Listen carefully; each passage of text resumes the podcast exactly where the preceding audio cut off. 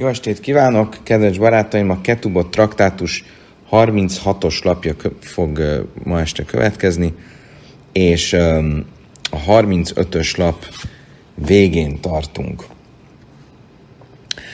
Amar lére masznelá báje, lére slakis, de amar befeirus nipsa toire chajove malkus, ke chajove misas, man tána de poligala de rabbi nechunja ben akana.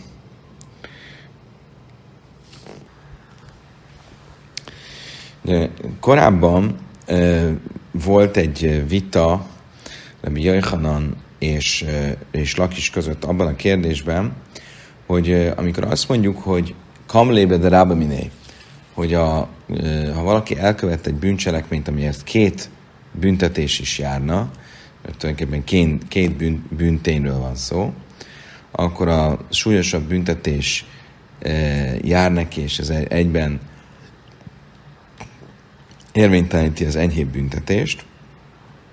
Ugye az volt a kérdés, hogy ez igaz-e a, a nem végrehajtó, végrehajtható súlyosabb büntetésre is, illetve, hogy ez igaz-e a mindenfajta súlyosabb büntetésre, vagy csak a halálbüntetésre. És ugye ezzel kapcsolatban is Lak is azon az állásponton volt, hogy ez vonatkozik a, a nem végrehajtható súlyosabb büntetésre is, az is érvényteleníti az enyhébb büntetést, és ráadásul nem csak a halálbüntetésre, hanem a Malkus, a botütés büntetésére is. Most, hogyha ez így van, akkor és Lakis szerint fölmerül a kérdés, hogy Rabbi Nehunya ben a Kana véleményével szembe helyezkedő Tana, az tulajdonképpen kinek az álláspontját követi. Miért? Mert mit mondott Rabbi Nehunya ben a Kana? Rabbi Nehunya ben a Kana a Savot traktátusban arról beszél, hogyha valaki felgyújt egy termőföldet Jomkipurkor, és ez a termőföld a fele barátja termőföldje, akkor ö, ö, tekintve, hogy halálbüntetés jár a Jomkipuri munka a tilalom megszegéséért, annak dacára, hogy ez a halálbüntetés, ez nem egy bíróság általi keresztül vihető halálbüntetés, hanem karesz, tehát égi halálbüntetés, ettől függetlenül érvényesül a kamlébe de rábe minél az erősebb büntetés elve, és mentesül a fizetségi kötelezettség alól. Ez volt Rebne Hunyeben a kana. De Rebne Hunyeben a kana véleményével szemben volt egy másik tana, egy másik e, mester, aki ezzel nem értett egyet, és azon az állásponton volt, hogy e, e, nem mentesít, e, vagy nem mentesül ebben az esetben az illető a fizetési kötelezettség alól. Most, hogyha azt mondom, hogy uh, amit Reis Lak is mond,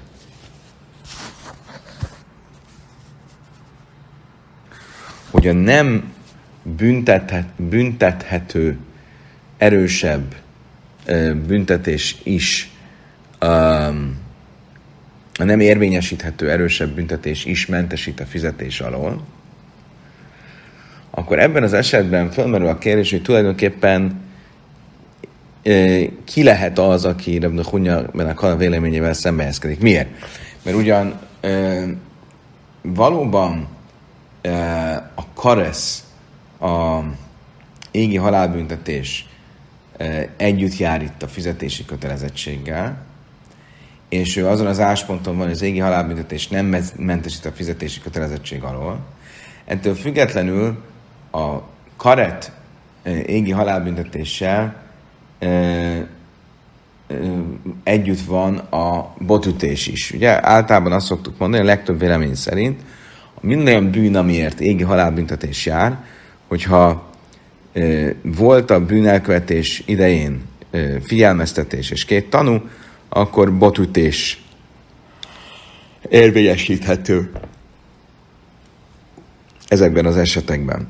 tehát akkor a valaki fölgyújtotta Jom Kipurkor a fele barátja termőföldjét, akkor e, legalábbis van ott Malkusz e, botütés e, is, és akkor a botütés és a pénzbírság jár együtt, a botütés pedig mindenképpen e, kell, hogy érvénytelenítse a pénzbírságot. Most ha Rabbi Jéhanan véleményét követjük, Rabbi Jéhanan ugye azon az állásponton volt, hogy csak akkor érvénye, érvénytelenít egy erősebb büntetés egy enyhébet, hogyha az az erősebb büntetés végrehajtható, akkor könnyen lehetne ebben az esetben azt mondani, hogy uh, itt nincs kérdés, mert egy olyan esetről beszélünk, ahol nem érvényesíthető a botütés, mert nem volt figyelmeztetés. De és Lakis szerint, aki azon az állásponton volt, hogy egy olyan esetben is érvényteleníti az enyhébb büntetést, az erősebb büntetés, hogyha az az erősebb büntetés nem végrehajtató, akkor nem mondhatom azt, hogy itt azért uh, nem ennyi, uh, érvényteleníti a botütés a pénzbírságot, mert nem volt végrehajtató, mert ha nem végrehajtató, akkor is érvénytelenítenie kéne Réslak is szerint. Így aztán fölmerül a kérdés, hogy ki és milyen módon mondhatja azt, de Hunja ebben a kanával szemben, ebben a az esetben, hogy mégiscsak kell fizetni pénzbírságot. Mert a Talmud azt mondja, í Rabbi Meir, í Rabbi Yitzchak. Vagy Rabbi Meir az, vagy Rabbi Yitzchak. Ugye ez először is van Rabbi Meir. Rabbi Meir azon az állásponton van, hogy a botütés sem mentesít a pénzbírság alól, de miért azon az álláspontom, hogy csak és kizárólag a Hiuv eh, Mrs. Bezdin, a bíróság által érvényesíthető uh, halálbüntetés az, ami mentesít a pénzbírság alól, de a, sem a karesz, tehát az égi halálbüntetés, sem pedig a botütés nem. Az egyik lehetséges magyarázat. A másik lehetséges magyarázat, Irebi Yitzchak az pedig az, hogy Rabbi Yitzhak véleményét követjük, és Rabbi Yitzhak pedig azon az állásponton volt, hogy a karettel nem jár együtt botütés. Ugye mi abból indultunk ki, egy pár perccel ezelőtt, ugye azt mondtuk, hogy minden olyan bűn, amiért égi halálbüntetés karet jár, azért jár botütés is, hogyha volt figyelmeztetés és tanúk. De ezzel nem ért egyet Rabbi Yitzhak, aki szerint nem jár a karet fokú, tehát a, a, a kareta, az égi halálbüntetéssel járó bűnökért nem jár botütés. És hogyha ez így van, akkor mondhatjuk azt, hogy ez az oka annak, hogy Rabbi Hunyan vele kanával szembehelyezkedő Tane azt mondja, hogy van fizetési kötelezettség, mert nincsen ö, botütés, ami érvénytelenítse a ö, fizetési kötelezettséget.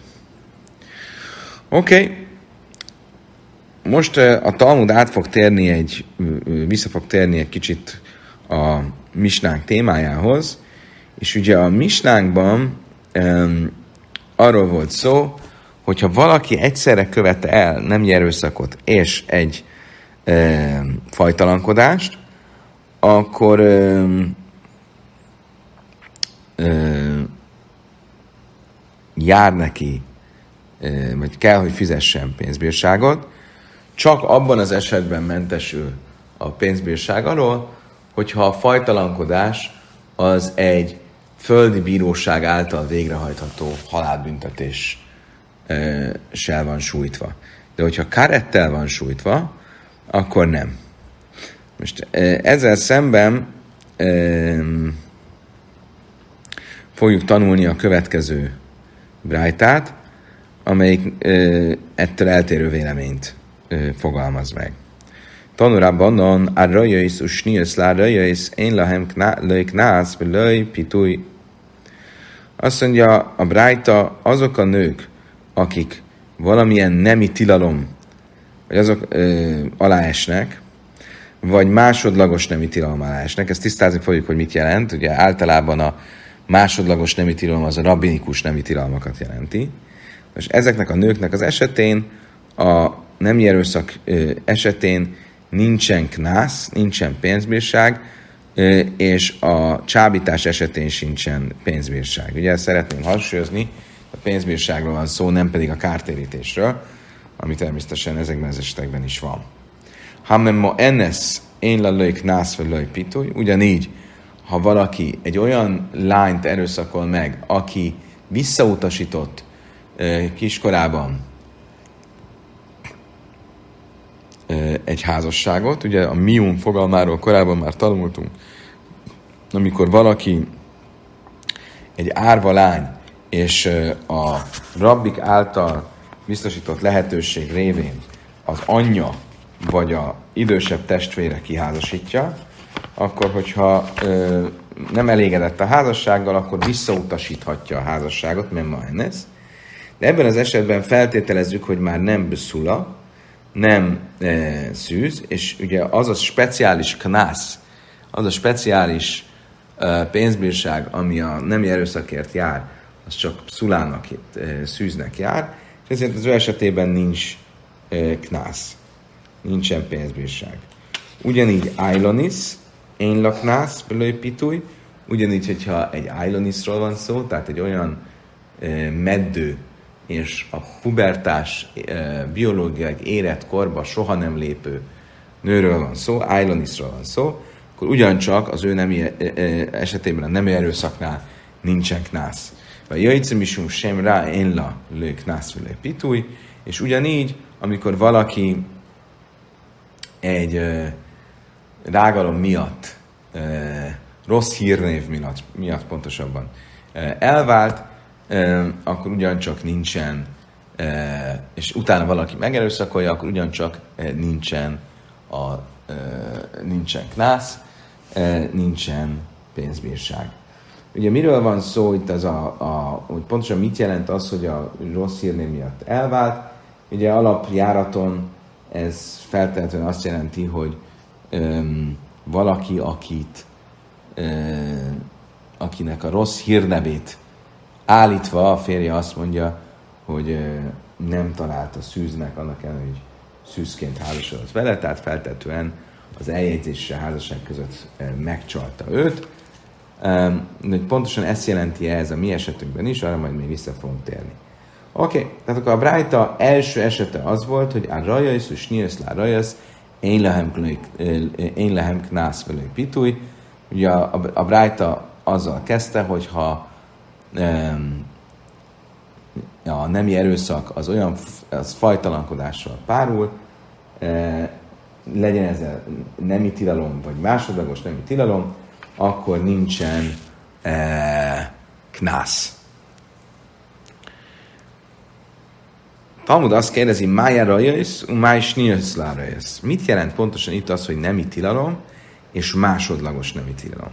Íleima, hogyha úgy találnánk értelmezni ezt, hogy általában szoktuk ezeket a kifejezéseket használni, hogy a rajösz, a rajösz mámes, snijösz, mint ivres hogy a um, nemi tilalom az valós nemi, tórai nemi tilalmat jelent, a snijösz a másodlagos nemi tilalom pedig rabinikus tilalmat jelent. Kivendem a rájsze házelej, a máj én lehen akkor ez, ezzel az a probléma, hogy mivel a rabinikus nemi tilalom az csak egy rabinikus tilalom, uh, akkor miért ne lenne knász, miért ne lenne pénzbírság? Ugye az az alapelvünk, hogy minden olyan esetben, amikor, és ahogy erről korábban már szó volt, hogy minden olyan esetben, amikor nincs, amikor a nemi erőszak egy olyan nővel történik, akit amúgy nem vehetne feleségül az illető, akkor nincsen pénzbírság. ugye, hogyha itt a snilsz, a másodlagos nemi tilalom, az rabbinikus nemi tilalmat jelent, az azt jelenti, hogy a Tóra törvény szerint elvehetné azt a nőt az illető, ha pedig elvehetné, akkor igenis a Tóra törvény szerint járna neki knász. Ela, a raja és hajav, mit szesz beizdin, sni, ez hajav, kriszesz. Akkor hogyan kell értelmezzünk ezt? Úgy, hogy az a rajasz, a nemi tilalom, az a súlyosabb nemi tilalmat jelenti, azt a nemi tilalmat, amiért halálbüntetés is jár, eh, földi bíróság általi halálbüntetés is jár.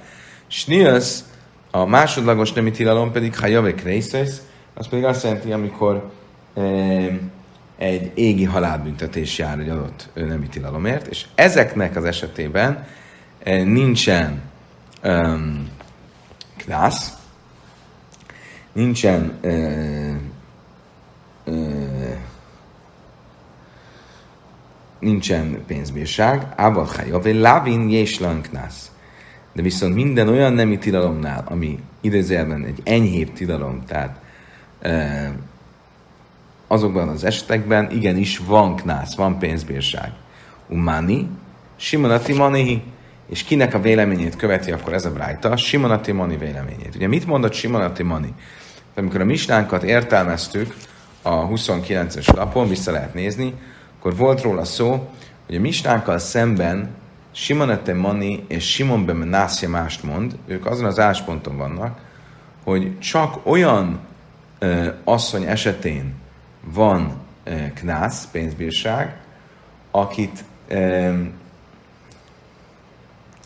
a nemi erőszak tevő elvehetett volna feleségül. Ugye ezt abból a mondatból vezették le, hogy, hogy, hogy a tórai idézetben egymás mellett van az a két félmondat, hogy a vegye el feleségül, de az erőszaktevőnek az egyik büntetése, hogyha a lány is így akarja, akkor el kell venni a feleségül a lányt, és fizessen pénzbírságot a lány apjának. Ez a két félmondat egymás mellett van, és erre azt mondta Simon Mani, hogy csak abban az esetben van knász, csak abban az esetben van pénzbírság, hogyha van ö, lehetősége elvenni. És hogyan értelmezte ezt Simon Mani, a lehetősége elvenni? Az azt jelenti, nem azt jelenti, hogy szabad elvennie, hanem azt jelenti, hogy ha elvenné, akkor a házasság létrejönne, még akkor is, hogyha az egy illegális házasság lenne. Tehát, ha javé lávin, ugye azokban az esetekben, amikor egy um, enyhébb tilalommal van tiltva az adott nemi tilalom, akkor ugye létrejön a, a, a, házasság, tehát akkor ezekben az esetekben van um, van um, knász. E, és akkor így ebben az értelemben akkor úgy kéne értelmeznünk, vagy ez szerint az, á, az értelmezés szerint úgy kéne értelmeznünk a Brájtát, hogy a rajösz, a nemi tilalma, az a súlyosabb nemi tilalmakat jelenti, azokat a nemi tilalmakat, amelyeket jár földi halálbüntetés. A sniöszlárajösz, az enyhébb nemi tilalom pedig azt jelenti, amikor valamiért nem földi halálbüntetés, hanem égi halálbüntetés jár. Viszont Bechajavé Lávim, amikor egy enyhébb tórai tilalomról van szó, amelynél létrejönne egy érvényes házasság, azokban az esetekben igenis van knász, van pénzbírság. Ikadámri. Chajavé Mrs. Bézin, Chajavé Krisztus, Arajas, Chajavé Mrs. Bézin, Chajavé Krisztus. Egy másik lehetséges értelmezése a szövegnek, hogy a nemi tilalom mit jelent. Ez magában foglalja mind a földi bíróság által kivethető halálbüntetéssel járó nemi tilalmat, mind pedig az égi halálbüntetéssel járó nemi tilalmat. Sniös hajavé és a másodlagos ö, tilalom pedig a enyhébb tórai tilalmat jelenti. És mindezekben az esetekben nincsen knász.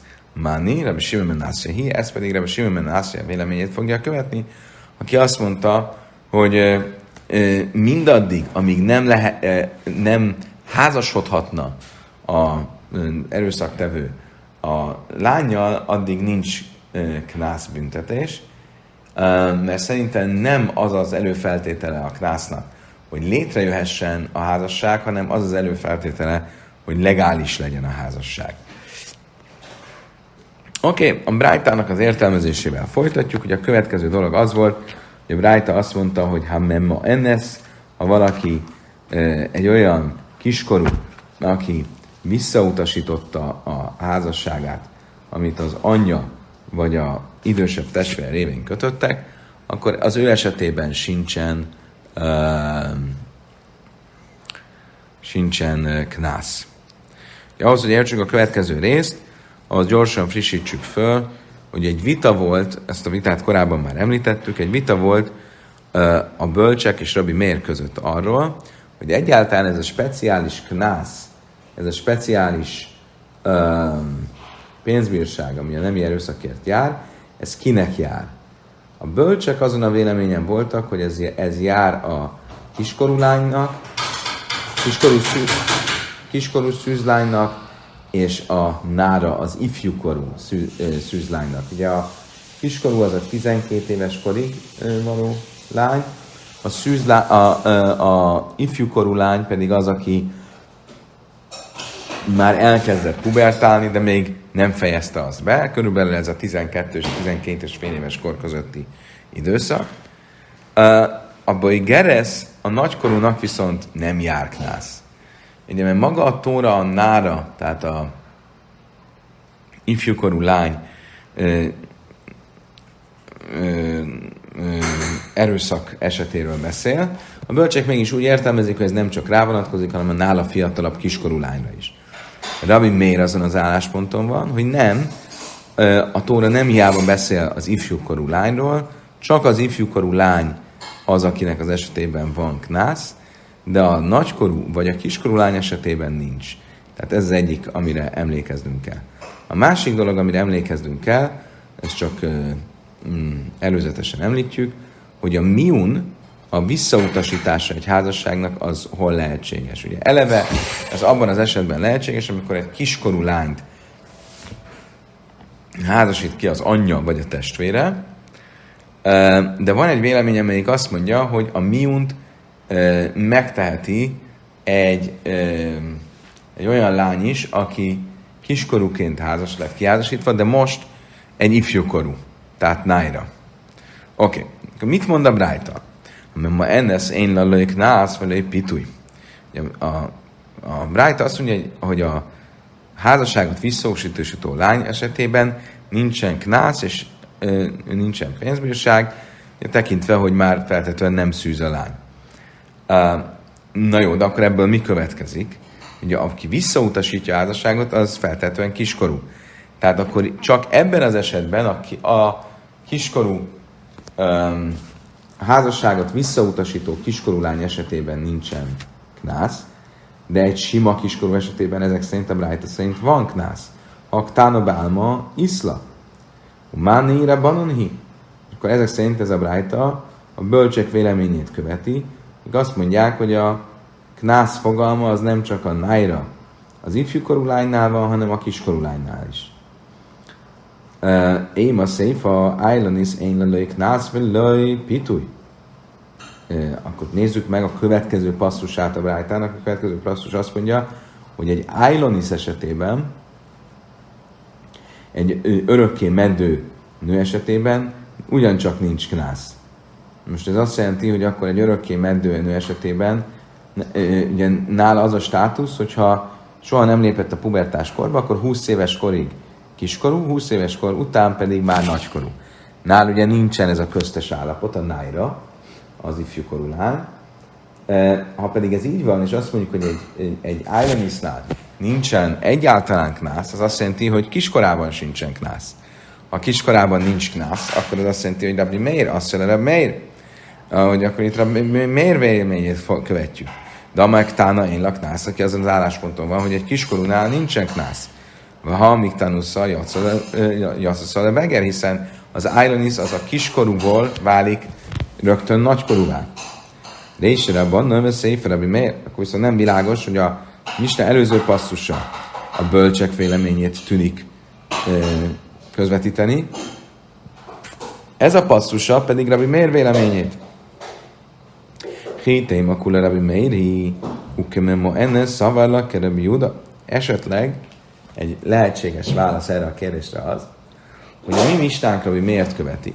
És a mi mistánk azon az állásponton van, nem mistánk, brájtánk, azon az állásponton van, hogy egy tána, egy kiskorunál nincsen knász. Mi a, amikor a Brájta azt mondja, hogy a, egy házasságot visszautasító lánynál nincs knász, az nem egy kiskorúról beszél, hanem egy nájráról, egy ifjúkorú lányról. És a Misna Rabbi miért követi, aki amúgy Rabbi Hudát követi abban a tekintetben, hogy azt mondja, hogy nem csak egy kiskorú, hanem egy ifjúkorú is visszautasíthat egy házasságot. Mi szavarla? De ez valóban így lenne? Ha tánya, azt tanuljuk, hogy nincs így, de miért nem ért egyet Rabbi Hudával, és nem, mond, nem ért egyet azzal, hogy egy ifjúkorú lány is visszautasíthat egy házasságot.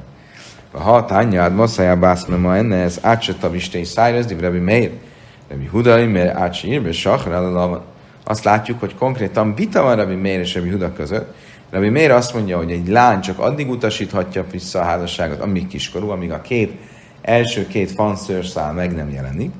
Rabbi Huda pedig azt mondja, hogy addig, egészen addig, amíg be nem fejeződik a pubertás folyamat, tehát ifjú korában is. Tehát konkrétan látjuk, hogy nem lehet, hogy Rabbi miért Rabbi Huda véleményét követi ebben a tekintetben, tehát nem mondhatjuk azt, hogy a mistánk vagy a brájtánk Rabbi Meir, aki amúgy a Memoenes, a házasságot visszautasító lány esetét az ifjúkorú lányra értette, mert Rabbi Huda véleményét követi, aki azt mondja, hogy az ifjúkorú lány is csinálhat miunt. El a Rabbi Hudai, akkor mondjuk fordítva, mondjuk azt, hogy a Brájta Rabbi Hudát követi. Rabbi Huda az az állásponton van, hogy egy, természetesen, hogy egy ifjúkorú lány is visszautasíthat. Tehát a Memo Enes, egy ifjú, a Miun, a házasságot visszautasító lány esete, az egy um, Naira, egy ifjúkorú lány. Ubek Tánasz szavella, Kerebi és ugyanakkor viszont azon az állásponton van, hogy Rabbi, mint Rabbi Mér, hogy egy kiskorú lánynál nincsen eh, knász. Ugye most megfordítottuk. Azt látjuk, hogy valahogy össze kell hoznunk Rabbi Mért és Rabbi Hudát. Az előbb úgy próbáltuk őket összehozni, hogy a, hogy a Brájta Rabbi Meir és Rabbi Mér van Rabbi Huda álláspontján. Most az nem sikerült, mert ezt megcáfoltuk, akkor most azt mondjuk, hogy a Brájta Rabbi Huda és Rabbi Huda van Rabbi Meir álláspontján.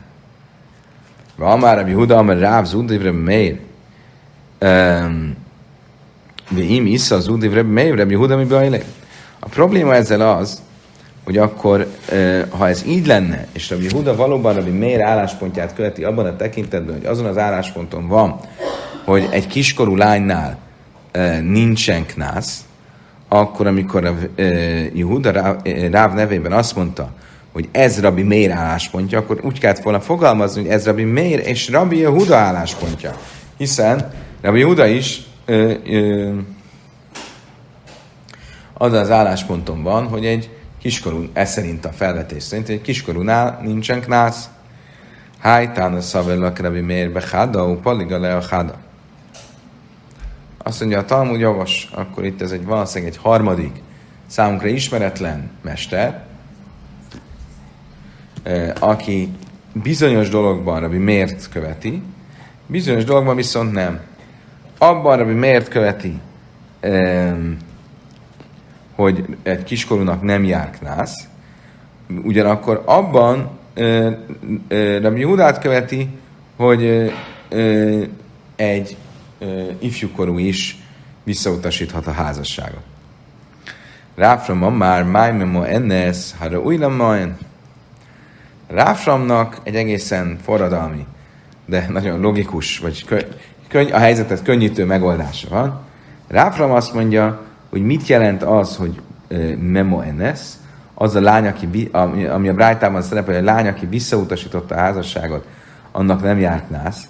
Az nem arra van, hogy valaki, aki valóban visszautasította a házasságot, hanem arra vonatkozik, hogy valaki, aki alkalmas lenne arra, hogy visszautasítja a házasságot.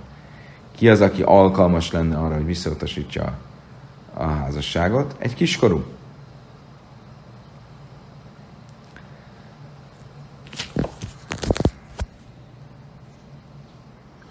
Tehát nem arról van szó, hogy azt akarja mondani a Rájta, hogy az elején értettük, hogy aki visszautasítja, annak van, annak nincs knász, de aki nem utasítja vissza, hanem csak sima kiskorú, annak van knász, hanem pont fordítva hanem ma ennes, az, aki alkalmas lenne visszautasítani, annak nincs knász. Ki az? A kiskorú. És akkor egy teljesen koherensen az fog kijönni, hogy Rabbi miért véleményét követjük. E, tulajdonképpen a Mista mind a két passzus azt mondja, mind a Memo Enes, a házasságot visszautasító lány esete, mind pedig az Ailonis esete, arra enged következtetni, hogy a kiskorúról van szó, és a kiskorúnál nincsen knász. Ez pedig Rabbi miért véleménye? A probléma csak az, hogy lisznek tána, hogy akkor miért így fogalmaz a Brájta, miért azt mondja, hogy a kiskorúnál nincs knász. Miért azt mondja, hogy ez, aki alkalmas lenne arra, hogy visszautasítson, vagyis a kiskorú. Egyszerűbb lenne azt mondani, hogy a kiskorú. Azt mondja, a Talmud kásja. Ez valóban ez egy jó, jó kérdés. Nincs erre jó válasz. Oké. Okay. Mit mond a folytatásban a Brájta? Ailonis én la lők nász pitúj, hogy egy Ailonisnak nincsen, egy Ailonis esetén nincsen knász.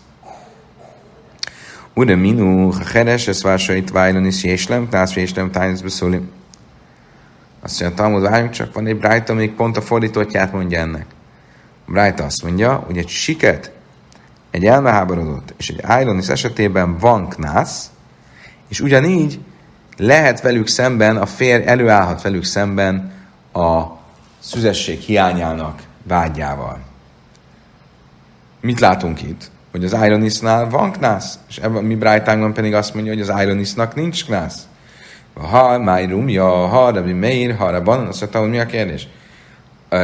A mi mistánk Rabbi Meir követi, aki szerint a kiskorúnak nincsen knász, és mivel az Ironis az vagy kiskorú, vagy nagykorú, nincsen köztes állapot, ezért nincs nekik nász. A, ez a második brájta pedig a bölcsök véleményén van, akik szerint a kiskorúnak van knász, és ezért a Ailonis, amikor kiskorú, akkor legalább van, jár nekik nász. Tehát akkor teljesen világos. Az el, előző brájta az, az első brájta az Rabbi Meir, és ez a mostani ellentétként felhozott brájta pedig a bölcsek. Udeka Arila, Májka Arila. Jó, de ha ez ilyen világos, akkor aki a, ezt kérdésként felhozta, azt tulajdonképpen miért hozta föl kérdésként? És Umde Iszlami Imrach Riszellai azt mondja, azért, mert van egy másik, egy harmadik brájta, ami, ami viszont kérdés. Mi az a harmadik brájta? Vásai tevábai gereszumuka szétsz, én leem tájnesz beszúlim. A Brájta azt mondja, hogy egy siket, egy elmeháborodott, egy nagykorú és egy balesetben szüzességét vesztő, ezeknek az esetében mind éndan tájneszbeszulim, nem leállhat elő a férj a, e, azzal, hogy nem találta őket szűznek. Ha szumöve, ha ájlon is jéslem tájneszbeszulim, viszont a vaklány és az ájlonites esetében előállt azzal, hogy nem találta őket szűznek. Szumcha Szaimi Misum Rabbi Meir Szuma Elem Tájnesz Beszulim. Szumcha szerint Rabbi Meir azt állította, hogy a vaknál sem lehet előállni azzal, hogy nem volt szűz. Mindenesetre mit látok ebből? Hogy a, a Brájta azt mondja, hogy egy siketnek és egy elmeháborodottnak az esetén a férj nem állhat elő azzal, hogy nem találta őket szűznek. A, előző brájtában, a kettes brájtában viszont az van, hogy egy siket, egy elmeháborodott és egy Ironis esetében előállhat azzal, hogy ö, nem, találta, ö, nem találta a lányt szűznek. Tehát a, az elő, a kettes brájtát nem az egyes brájtánkkal szemben hozta föl tulajdonképpen a kérdező, hanem kérdezni akar nem az egyes brájtával szemben, hanem a hármas, egy harmadik brájtával szemben. Tehát, a kettes brájtában az van, hogy egy, sük, egy siket és egy e, elmáborodott lányjal szemben felhozhatja azt a vádat a férj, hogy nem találta őket szűznek. A hármas brájtában szerint viszont nem. Amarab Seises le Kásja, Harab Liel, Harab Yeshua. Azt mondja Arab Seises, nincs itt kérdés, a két brájta, a kettes meg a hármas, két különböző mesternek az álláspontját képviseli, az egyik Rabbi Yeshua, a másik Rabbi Gamliel. Ha visszaemlékszünk, a Kluba traktátus elején hosszan beszéltünk arról, hogy ha egy férfi előáll a, az esküvő másnapján azzal, hogy a lány nem volt szűz, és hogy ő úgy gondolja, hogy a lányt, eh, hogy a lány az eh, a eljegyzésük után megcsalta őt, és ezért nem szűz, akkor a kérdés, hogy, és a lány pedig azt állítja, hogy ez nincs így, hanem tulajdonképpen ő már korábban vesztette el a szüzességét, tehát nem csalta meg a férjét, vagy mindenféle más változatok is vannak, hogy mit mond a lány. Mindezesekben az esetekben az volt a kérdés, hogy kinek hiszünk. Rabbi Yeshua szerint a férfinek hiszünk, Rabbi Gamliel szerint a lánynak hiszünk, általában azért, mert Rabbi Gamliel azt mondta, hogy a lány, ha hazudni akarna, akkor sokkal nagyobb hazugságot is mondhatna. Attól függően, hogy konkrétan mi volt a lánynak a, az ellen, ellenérve, vagy az ellenmondása. Most, hogyha ebből indulunk ki, akkor mondhatjuk azt, hogy az a brájta, amelyik azt mondja, hogy egy elmeháborodottnál, vagy egy ö, siketnél nem állhat elő a férj ö, azzal a váddal, hogy nem talált a szűznek a, a feleséget az esküvő másnapján nem állhat ezzel elő, mondvá, hogy a felesége nem szűz, mert feltetően megcsalta a eljegyzés és az esküvő között, ezzel nem állhat elő. Miért? Mert Rabbi Gamliel véleményét követjük, és Rabbi Gamliel egy nem elháborodott lánynál hinne a lánynak,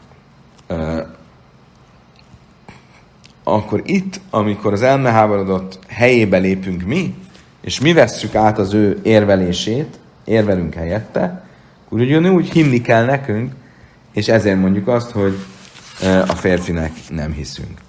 Az a Brájta viszont, amelyik azt mondta, hogy igenis előállhat ilyen várdal a férj, és a férjnek hiszünk egy elmeháborodott vagy egy siket esetében, az, ami soha véleményét követi, aki azt mondta, hogy a lánynak magának sem hiszünk.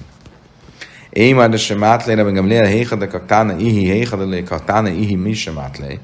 Azt mondja a Talmud, na jó, de hát de még hol mondta, hogy a lánynak hiszünk? Ott, ahol a lány valamilyen érvet hoz fel szemben a férjével, és akkor azt mondta, hogy Léa, hogy hiszünk neki, mert mondhatna nagyobb hazugságot is. Konkrétan ugye attól függ, hogy mi volt az ellenér. De ahol nem, nem mond ilyen ellenérvet a lány, ott nem volt szó arról, hogy még Léa eleve a lánynak, lánynak hinne. Azt mondja, Talmud, in, kimen Amar Gamliel mehemna, ki goinzu, pszach picha le ileim, pszach picha le ileim hu, szóval Talmud, de tekintve ide meg a Liel azt mondja, hogy ha a lány beszélne és mondana valamit ellenérként, akkor hinnénk neki, akkor ezekben az esetekben, ahol a lány nem tud mondani, vagy azért, mert konkrétan siket, vagy azért, mert elmeháborodott, akkor ez tipikusan az az eset, amiről a példabeszédek azt mondja, nyis ki szádat a, a, a néma helyett, e, vagyis mi, mi, mi lépünk be a lány helyébe, és ezért e, hisz, hiszünk nekünk, és nek, nem pedig a férnek. Oké, okay, a Brájta azt is mondta, a Brájták azt is mondta, hogy Bábai Geresz, én a Tányos Szulim, hogy a nagykorúnak sincsen, ugye itt most már ez a, a hármas Brájta, ugrottunk, ugye a Brájta azt mondta, hogy most a, a, a szüzesség vesztés vágyáról beszélünk, hogy a férj mikor mondhatja azt, hogy a lány nem szűz, és azt mondja itt a Brájta, hogy abban, hogy Gereszén a Tájnuszolim, egy nagykorúnál nem mondhatja azt a férj, hogy hát nem találtam szűznek, bizonyára megcsalt. Nem hisszük el ezt a férnek. Egy nagykorú lánynál. Ugye, akkor ez azt jelenti, hogy mindazok a diskurzusok, amik a traktátus elején voltak, azzal kapcsolatban, hogy a férje azt mondja, hogy, hogy a, a, a másnapján, hogy a lány nem volt szűz, ezek a diskurzusok, ezek szerint nem egy nagykorú ö, lány esetében vannak, hanem csak egy kiskorú vagy egy ifjúkorú lány esetében. A nagykorú esetében miért nem? Azért nem, mert abból indulunk ki, hogy könnyen lehet, hogy azért nem volt vérzés, mert a szűzhártya már, mire nagykorú lett a lány, elkopott, vagy, vagy már felszívódott. Azt mondja a Talmud, Ja, már rá, gereszt nézni, a lájlen is. Azt mondtam, de hát várjunk csak. Biztos, hogy ez így van. Rá azt tanította, hogy aki elvesz egy nagykorú lányt, aki szűz, és a lány vérezni kezd az első éjszakán, akkor az első éjszakán ez nem probléma, mert feltételezzük, hogy ez a vérzés ez nem nida vérzés, hanem a szüzesség elvesztésének a vérzése, és ezért továbbra is együtt lehetnek. Ugye, hogyha ez nida vérzés lenne, akkor azonnal szét kéne válniuk, hiszen egy nida nővel nem lehet együtt lenni. A nida idején a férfi és a nő nem lehetnek együtt. Most, hogyha ez így van, akkor ebből az következik, hogy Ráv szerint igenis egy nagykorú lánynál is van még vérzés a nász éjszakán, amikor a szüzességét elveszti, és nem mondjuk azt, hogy a szűzhártya már felszívódott, vagy elkopott. Azt mondja a Talmud, ide katain tájnesz damim, ha hanami. Ha köbben ez kinnan, de tájnesz beszák passzuák. Azt mondja a Talmud, igen, attól függ. Való igaz, hogy egy nagykorú lánynál is elviekben kell, hogy legyen vérzés,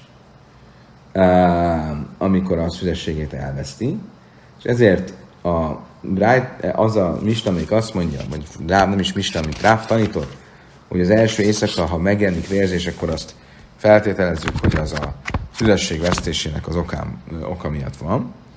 Ez valóban így van. A mi esetünk, amikor azt mondtuk, hogy a nagykorú lánynál nem mondhatja azt a férj, hogy nem találtam szűznek, az nem a vérzéssel kapcsolatos eh, vágya volt, hogy nem vérzett a lány, hanem az, hogy nagyon tágnak találtam azt a bizonyos helyet. Eh, és ez nem egy érv, egy elfogadható érv eh, egy nagykorú lány esetén, mert az a hely, az a bizonyos hely, az mire nagykorú lesz a lány, már, már kitágul. Szumchusz, mi misum rabbi meir, szumma én le a tájnez beszúlim. Szumchusz ugye azt mondta a Brájta végén, hogy egy nagykorú lány esetén, eh, hogy egy eh, vaklány esetén eleve nem lehet azt mondani, hogy eh, nem találta a szűznek a, a, a ifjú férj. Erre megkérdezi a Talmud, my time the szumchusz, mi, mi, mivel magyaráz ezt szumchusz, mi, mi, mi ennek az oka, ennek a különbségtételnek egy vak, vaklány esetén? Amara Bizeira, amit Nésnek vetesz be kárka. Azt mondta erre Bizeira, hogy azért, mert egy, ez a lány ez eleshet, beütheti magát a földbe, és e, a baleset révén lehet, hogy elvesztette korábban a szüzességet, és azért a férj, ha azt mondja, hogy nem találtam szűznek, az még nem jelent semmi. Azt mondja, hogy kulon nem néha buté mechapté. Miért ebben a vaklánynál, egy bármilyen lánynál előfordulhat, hogy elesik és elveszti a szüzességét. Kula raja, már is leima. Zu éne raja, éne már leima. Azt mondtam, hogy igen, de minden más esetben, ami, eh, ha valaki, egy lány elesik, és azt látja, hogy vérzik, akkor azt megmutatja az anyjának, és az anyja elmagyarázza neki, hogy igen, igen, most a szűzhátját sérült meg, és utána, amikor összeházasodik, akkor szólnak, hogy hát itt volt egy ilyen kis baleset, és emiatt fogja úgy találni a férj, hogy nem szűz, de valójában nem egy nemi viszony miatt veszítette el a szűzességet, és így ez a dolog ez nem fog problémát okozni. De egy vaklány, az nem feltétlenül veszi észre egy baleset után, hogy vérzik, nem mutatja meg az anyjának, és akkor, ha jön a férj, akkor a férj azt fogja mondani, hogy elvesztette a szűzességét, de ezt nem hiszük el neki, abból indulunk ki, hogy a lány egy baleset végén veszítette el. Oké, okay, a Brájta a végén azt mondta, hogy jöjjtszöm is sum sem rá, én lelőj knász, lelőj pitúj. Azt is mondta a, Talm, a Brájta, hogyha egy lány eh, a rossz hír miatt veszítette el a eh, rossz hír miatt vált el, és veszítette el a szüzességét, utána egy, egy még egyszer, ha egy lány egy rossz hír miatt vált el, és utána meg lett erőszakolva, akkor nem jár nekik nász. Mit jelent az, hogy valaki rossz hír miatt vált el? Ugye a rossz hír az azt jelenti, hogy valaki azt mondja, hogy a, a, ugye az ifjú férje azt mondja, hogy megcsalt a feleségem az eljegyzés és az esküvő között, és hogyha ezt nem rágalom, hanem egy valódi rossz hír, mert jön két tanú, és ezt bizonyítja, akkor bizony el kell válniuk. És hogyha ezután megerőszakolja ezt a lányt valaki, akkor nem jár a lánynak nász. Azt mondta, mondta, jó, de hát a jaicis mi sum semre a bászkilai. Tehát, hogyha valakit kényszeríteni lehet a vállásra emiatt, mert jött két tanú, és azok bizonyították, hogy valóban megcsalta a férjét, akkor azért halálbüntetés járna, akkor itt nem lenne lehetőség, hogy valaki közben még megerőszakolja. Amerebb sési szakika, már mi se adsz sem rabbi áldusza, én laknász, pitúj. Erre a sés azt mondja, igen, itt nem erről van szó, nem arról az esetről van szó, amikor a férje azt mondja, hogy a felesége nem szűz, mert megcsalta, és erre jön két tanú. Nem, nem erről van szó, hanem arról van szó, hogy egyszerűen van egy lány, akivel kapcs- akinek rossz hírneve van, és elterjedt róla ifjú korában, hogy úton útfélen mindenkivel szemérmetlenkedik, és egy ilyen lánynál, hogyha később valaki megerőszakolja, akkor nincsen knász. Amarav papa, smáj minna, starari jallói mag binembe. Azt mondta erre a papa, ó, akkor ebből a szabályból látom, hogy egy rossz hírnevű ö, ö, szerződés, egy kötelezettséget rögzítő szerződés, ami rossz hírnevű, annak alapján, annak révén nem lehet egy köte- behajtani egy követelést. Héhidami? Mit jelent ez? Ilém de nafak kala a léde stara de zájfahu, de ka vassza hach de nafak kala a de. Nézzük akkor, hogy ez mit jelent az, amit a papa mond, másrészt, hogy ez mit jelent a párhuzam kapcsán, tehát a rossz hírnevű okirat és a rossz hírnevű lány párhuzama kapcsán. Ez azt jelenti, illéma de nafek kala léde stara de zájfahu, ez azt jelenti, hogy rossz hírneve volt a okiratnak, mert azt terjesztették róla, hogy ez egy hamisítvány. De kavasza de nafkala kaldeznai. Úgy, ahogy a lányról is azt a hírt terjesztik, hogy egy rossz erkölcsű lány. Valami Ravi Jatszad lass sem zánabír, én is is sinna. Mert ez nem lehetséges, mert Rave azt mondta, hogy a, önmagában azért, mert valakiről azt terjesztik, hogy rossz rossz erkölcsű, ha ez csak egy ilyen pletyka, akkor er, er, erre nem kell odafigyelni. Ezt mondta Rave. Tehát valószínűleg nem erről van szó. Ela, de asszubei tréva amreli do, tava szajni bei szúra, de kavaszach, de asszubei tréva amreli do, amreli az ájfeli. Hanem inkább arról van szó, hogy nem egyszerűen egy pletykáról beszélünk, hanem van két tanú, aki azt mondja, hogy mi, mi ö, tanúsítjuk, hogy ez a lány megpróbált minket elcsábítani, és kérette magát egy szemérmetlen kapcsolatra. És hogyha van két ilyen tanú, akkor ugyanígy, hogyha van két tanú, aki azt mondja, hogy valaki oda, hogy ez az illető, aki ezt a okiratot birtokolja, ez odajött hozzánk, és meg akart minket kérni, hogy hamisítsuk oda az aláírásunkat. És erre mondta azt a papa, hogy egy ilyen ö, okiratot nem lehet kö- használni egy követés behajtására, csak úgy, mint ahogy egy ilyen lánynál nincsen knász, hogyha valaki megerőszakolta. Azt mondja, a Talmud, Blistém, ma assza, Schichi Prucin. Szóval várjunk csak, ezt nem lehet összehasonlítani ezt a két esetet. Miért? Mert ha jön két tanú, és azt mondják, hogy itt van ez a lány, aki megpróbált minket elcsábítani, akkor valóban kiindulhatunk abból, hogy őket nem sikerült elcsábítani, fog találni mást, akit viszont sikerülni fog. El a hachaim hu huchzak, kaliszon mi huchzakú.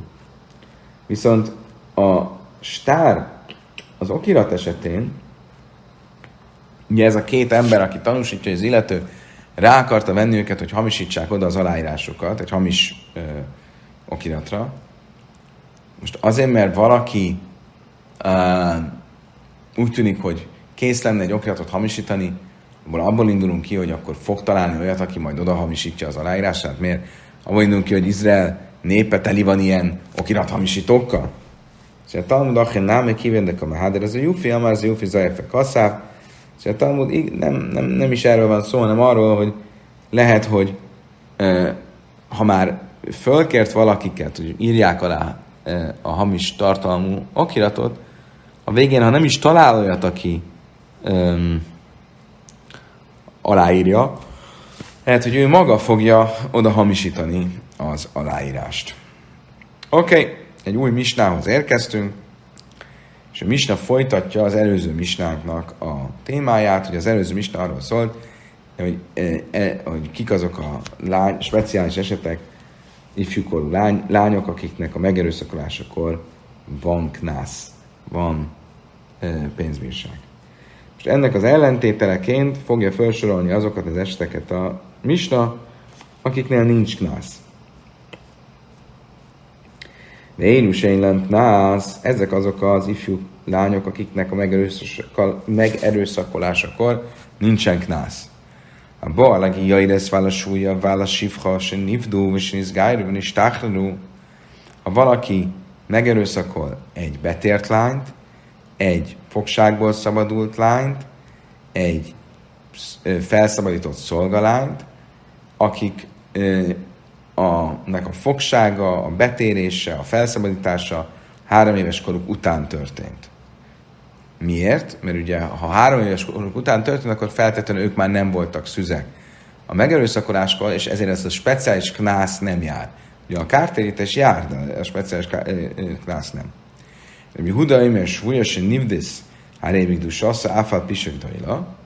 Rabbi Huda szerint ez nincs így. Szerinte egy fogjulejtett lány, akit kiváltanak, kiszabadítanak, az ugyanolyan, úgy a szentségében van, mint, ami, mint ö, a, még akkor is, hogyha már egy nagykorúról van szó.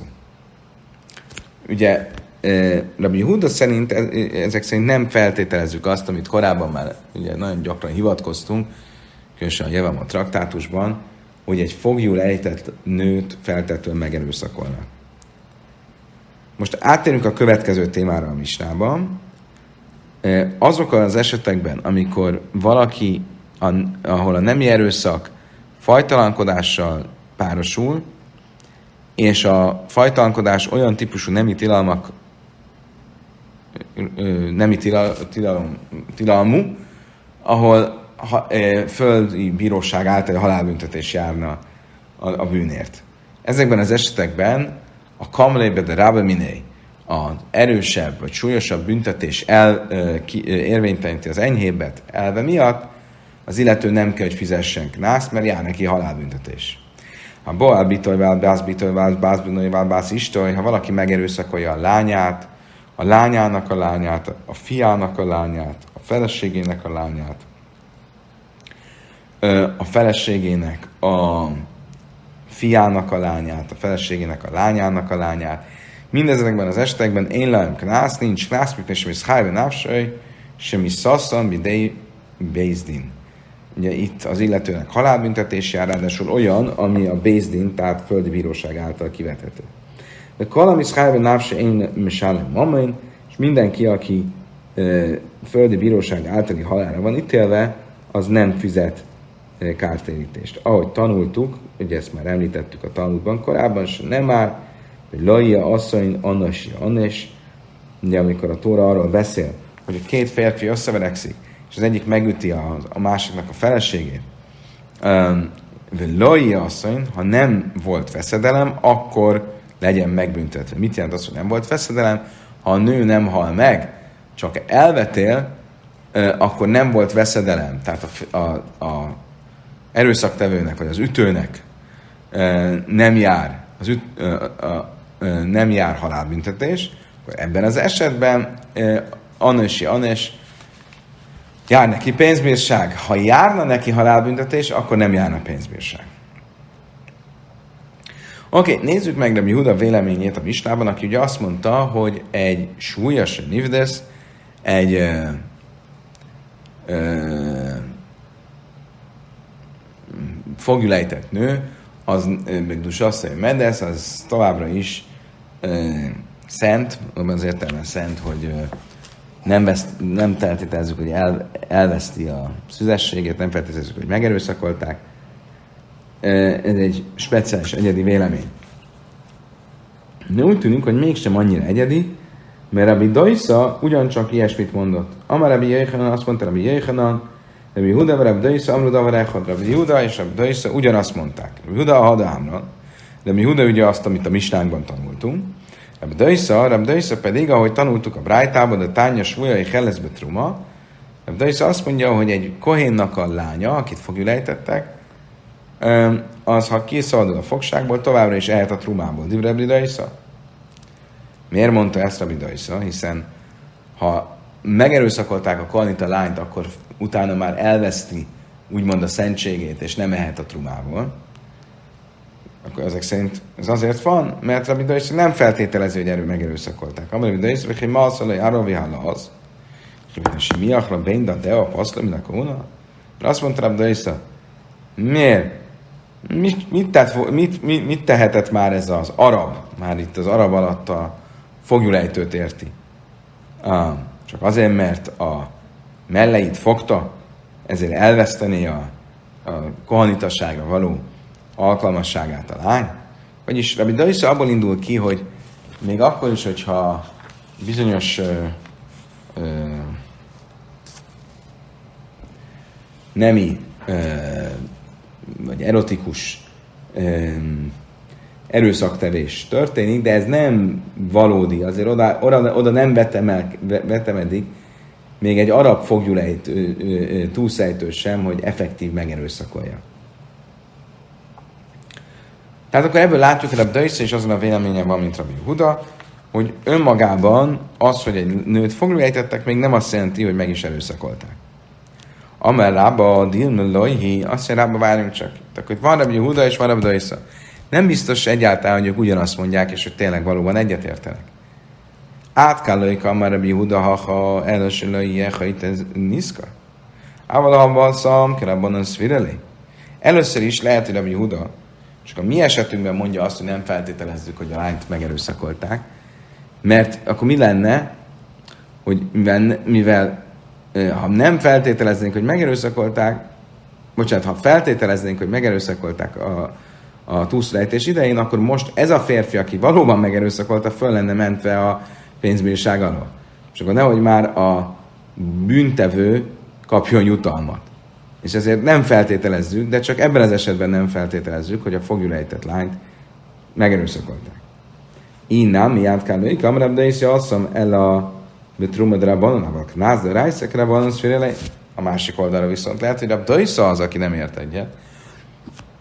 És lehet, hogy amikor azt mondja, hogy nem feltételezzük, hogy megerőszakolták a lányt, és ezért lehet a trumából, akkor kifejezetten a mai korban és a trumára érti ezt. A mai korban a truma az egy rabbinikus előírás, és ezért ha valaki illetéktelenül eszik trumát, az is csak egy rabbinikus tilalom. És ezért azt mondja, jó, hát akkor nem feltételezzük, hogy megerőszakolták maximum, legrosszabb esetben is az illetéktelen truma evés egy rabbinikus tilalom. Amikor viszont a knászról van szó, a pénzbírságról, az erőszaktevés esetén, az egy tórai kérdés, hogy van-e pénzbírság vagy sem. Ott ő is azt fogja feltételezni, hogy a foglalejtett nőt megerőszakolják. Oké. Okay. És ugye azt mondta itt Rába, hogy lehetséges, már az érvelése elején, amikor bizonyítani akarja, hogy a Huda és a Döjsza tulajdonképpen nem is lehet, hogy egy véleményen voltak, akkor azt mondja, hogy lehet, hogy Rabbi Huda csak akkor mondja, hogy nem feltételezzük, hogy a nő meg volt erőszakolva, hogyha fognyulányt ejtve, hogyha ez a bűnöst, már a későbbi erőszaktevőt valamilyen jutalomhoz, valami előny, előnyhöz vezetni, vagy részesíteni. A bája azt mondja, hogy ez nem lehetséges, mert látjuk azt hogy másik helyen, hogy Rabbi Huda akkor is azon a véleményen van, hogy a fognyújtett lányt nem feltételezzük, hogy megerőszakolták, amikor ez semmifajta előnyhöz nem juttatja nem juttat valami bűnöst. Amelé a bájébe tájma, Rabbi Huda, ha ha se valóban az lenne Rabbi Huda véleményének az oka, mert nem akarja, hogy a bűnöst valamilyen előnyhöz juttassuk. Ha tányér Huda, mert súlyosan ízbe és heréki, mint is azt, a filugász ezt sanim, szubasszom a szám. De Huda azt tanította, hogy egy foglulejtett lány, az továbbra is érintetlennek, szentnek tekintendő, még akkor is, hogy tíz éves, ha, ha, ha tíz éves. Most miért ezt a tíz évest mondja, ezt kommentárok foglalkoznak vele, ez egy külön téma, de minden esetre szubasszom a száj, és ez, hogyha a foglóejtés után kiszabadul és megházasodik, akkor a ketubájába 200 zuszt kell írni, mint egy szűz, ami, ami, ahogy ez egy szűzlánynak jár. Ugye, a haszam májseloj, májseloj, jehajta niszkarika, és ugye semmifajta olyan érv nincsen, hogy azt mondjuk, hogy Huda azért mondja ezt, mert hogy nehogy a bűnöst valamilyen előnyhöz juttassuk. Nincs bűnös. Azt mondja, Talmud, hasszam námi dilma, mi nai, velajnizba. Azt mondja, Talmud, igen, ez az érv nincs, de van egy másik érv. Lehet, hogy Rabbi Huda itt is valamilyen speciális oknál fogva mondja azt, hogy nem tekintjük a lányt megerőszakoltnak. Például az, hogyha megerőszakoltnak tekintenénk, akkor lehet, hogy az emberek nem akarnák elvenni feleségül, és ezért van ez a speciális engedmény. De normál esetben, mint például a trumaevés esetén, mégsem értene egyet Rabbi Dajszával, és mondaná azt, hogy igenis, és azt mondaná, hogy igenis a lányról feltételezzük, hogy a 21 idején megerőszakolták. Szalbár Rabbi Yehuda Bigdusa azt a. Azt mondja a Talmud, akkor nézzük meg Rabbi Yehuda véleményét jobban. Rabbi Yehuda valóban azt mondja, hogy egy lány, aki túlszor ejtettek, akkor az továbbra is érintetlennek tekintendő, és olyan, mint hogyha szent lenne. Ha tánya, a paides és fuiszajna, meidba, laiszána. Rabbi Huda, mert beinkach, beinkach, laiszána. A Brájta azt mondja, egy Brájtában azt mondjuk, hogy egy kohén kivált egy túlszulejtett lányt, akkor elveheti feleségül, ha viszont ő tanúsítja, hogy nem erőszakolták meg, akkor nem veheti el feleségül. Erre mindjárt ki fogunk térni, ez mit jelent, mert nagyon furcsa ez az, az eleje a, a Brájtának. Mindenesetre egy Huda azt mondja, Beinkach, Beinkach, Laiszán, a Huda azt mondja, hogy semmiképp ne vegye el feleségül.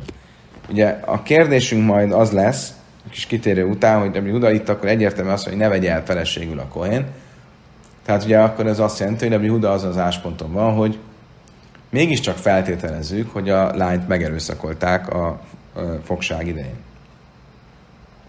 De nézzük meg először az első vélem, ugye az elejét a, a Brájtának. Mint az elején a Brájta eleje, hogy egy Kohén kivált egy fogirejtett lányt, akkor vegye el feles, elveheti feleségül, de hogyha e, tanúskodik a felől, hogy nem erőszakolták meg, akkor ne vegye el feleségül. Ha gufa kásja, a Márta Pajdes Vajisza Enna, a Hadartana Meidba Laisza Enna, mi Sumna Meidba Laisza Enna, ugye azt mondod, a Brájta első mondata az, hogyha ő az, aki kiváltja, akkor vegye el feleségül, de hogyha tanúskodik afelől, hogy nem erőszakolták meg, akkor ne vegye el feleségül. Azért, mert tanúskodik, hogy nem erőszakolták meg, ezért ne vegye el feleségül? Azt mondja, Talmud hallai kása, aki kamá pöjdes, és fúj szaena, um meidba iszaena, meidba kedi, lo iszaena. Szóval Talmud ezt úgy kell érteni, nincs itt kérdés, ezt úgy kell érteni, ha valaki kivált egy nőt, kivált azt, hogy ő fizeti a váltságdíjat, és tanúskodik a felől, hogy nem volt megerőszakolva, akkor elveti felségül, mert hogyha nem lenne meggyőződve arról, hogy nem volt megerőszakolva, akkor valószínűleg nem költött volna arra, hogy e, e, kiváltsa a fogságból. Érdekes érvelés.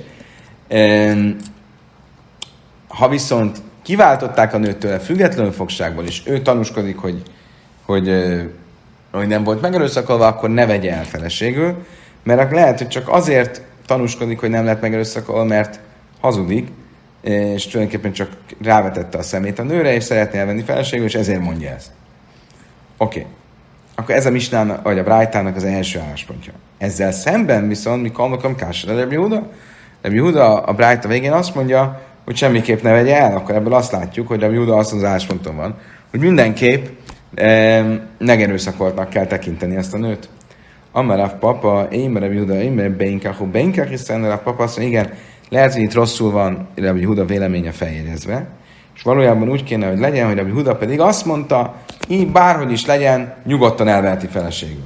És akkor ez így koherens lenne az, amit mi a mi misnánkban mondtunk, hogy Rabbi Huda szerint nem tekintjük automatikusan megerőszakoltnak a nőt, akit, akit fogságba ejtettek. Rabbi Huna Rabbi Husa Amár, Rabbi Hunának egy másik válasza van, Lajlam kedek tani. Valójában megtarthatjuk az eredeti ö, szövegváltozatot, és Rabbi Huda, amikor azt mondja, hogy bárhogy is legyen, ne vegye el feleségül, ő mit mond ezzel? Rabbi Huda leddiv rejem de rabbanon kamerleju. Itt Rabbi Huda tulajdonképpen a bölcsek álláspontja szerint nyilatkozik. Vagyis, ledidi benkahu benka, hiszen ha az én álláspontomat néznénk, mondja a Juda, akkor mindenképp elveheti felségül, mert nem feltételezem, hogy mege, megerőszakolták. Elededit hú, de a ti véleményetek szerint, ami szerint igenis feltételeznem kell, hogy megerőszakolták, Benkach, Benkach, is mi baj Mi a különbség, hogy most ő kiváltotta, és úgy mondja, hogy nem erőszakolták meg, vagy csak simán mondja, hogy nem erőszakolták meg. Mindenképp nem lenne szabad elvenni a feleségül, mert tartanunk kéne attól, hogy csak hazudik, és csak azért mondja, amit mond, mert kivetette rá a szemét.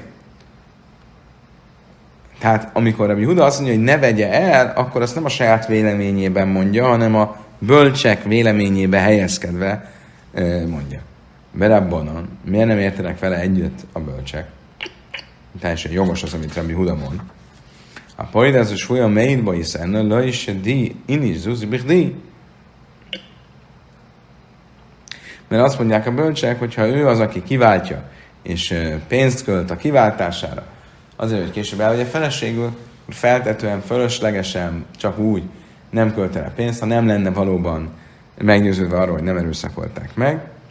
Néba kedé, ha viszont csak úgy tanúskodik róla, akkor ö, könnyen lehet, hogy csak ö, ö, rávetette a szemét, Laissa Enna, akkor ne vegye el felségül, sem a én nasszamban, mert csak lehet, hogy rávetette a szemét, és valójában a tanú vallomása hazugság. Kedves barátaim, idáig tartott a 36-os lap, hamarosan jelentkezünk a következő 37-es lappal.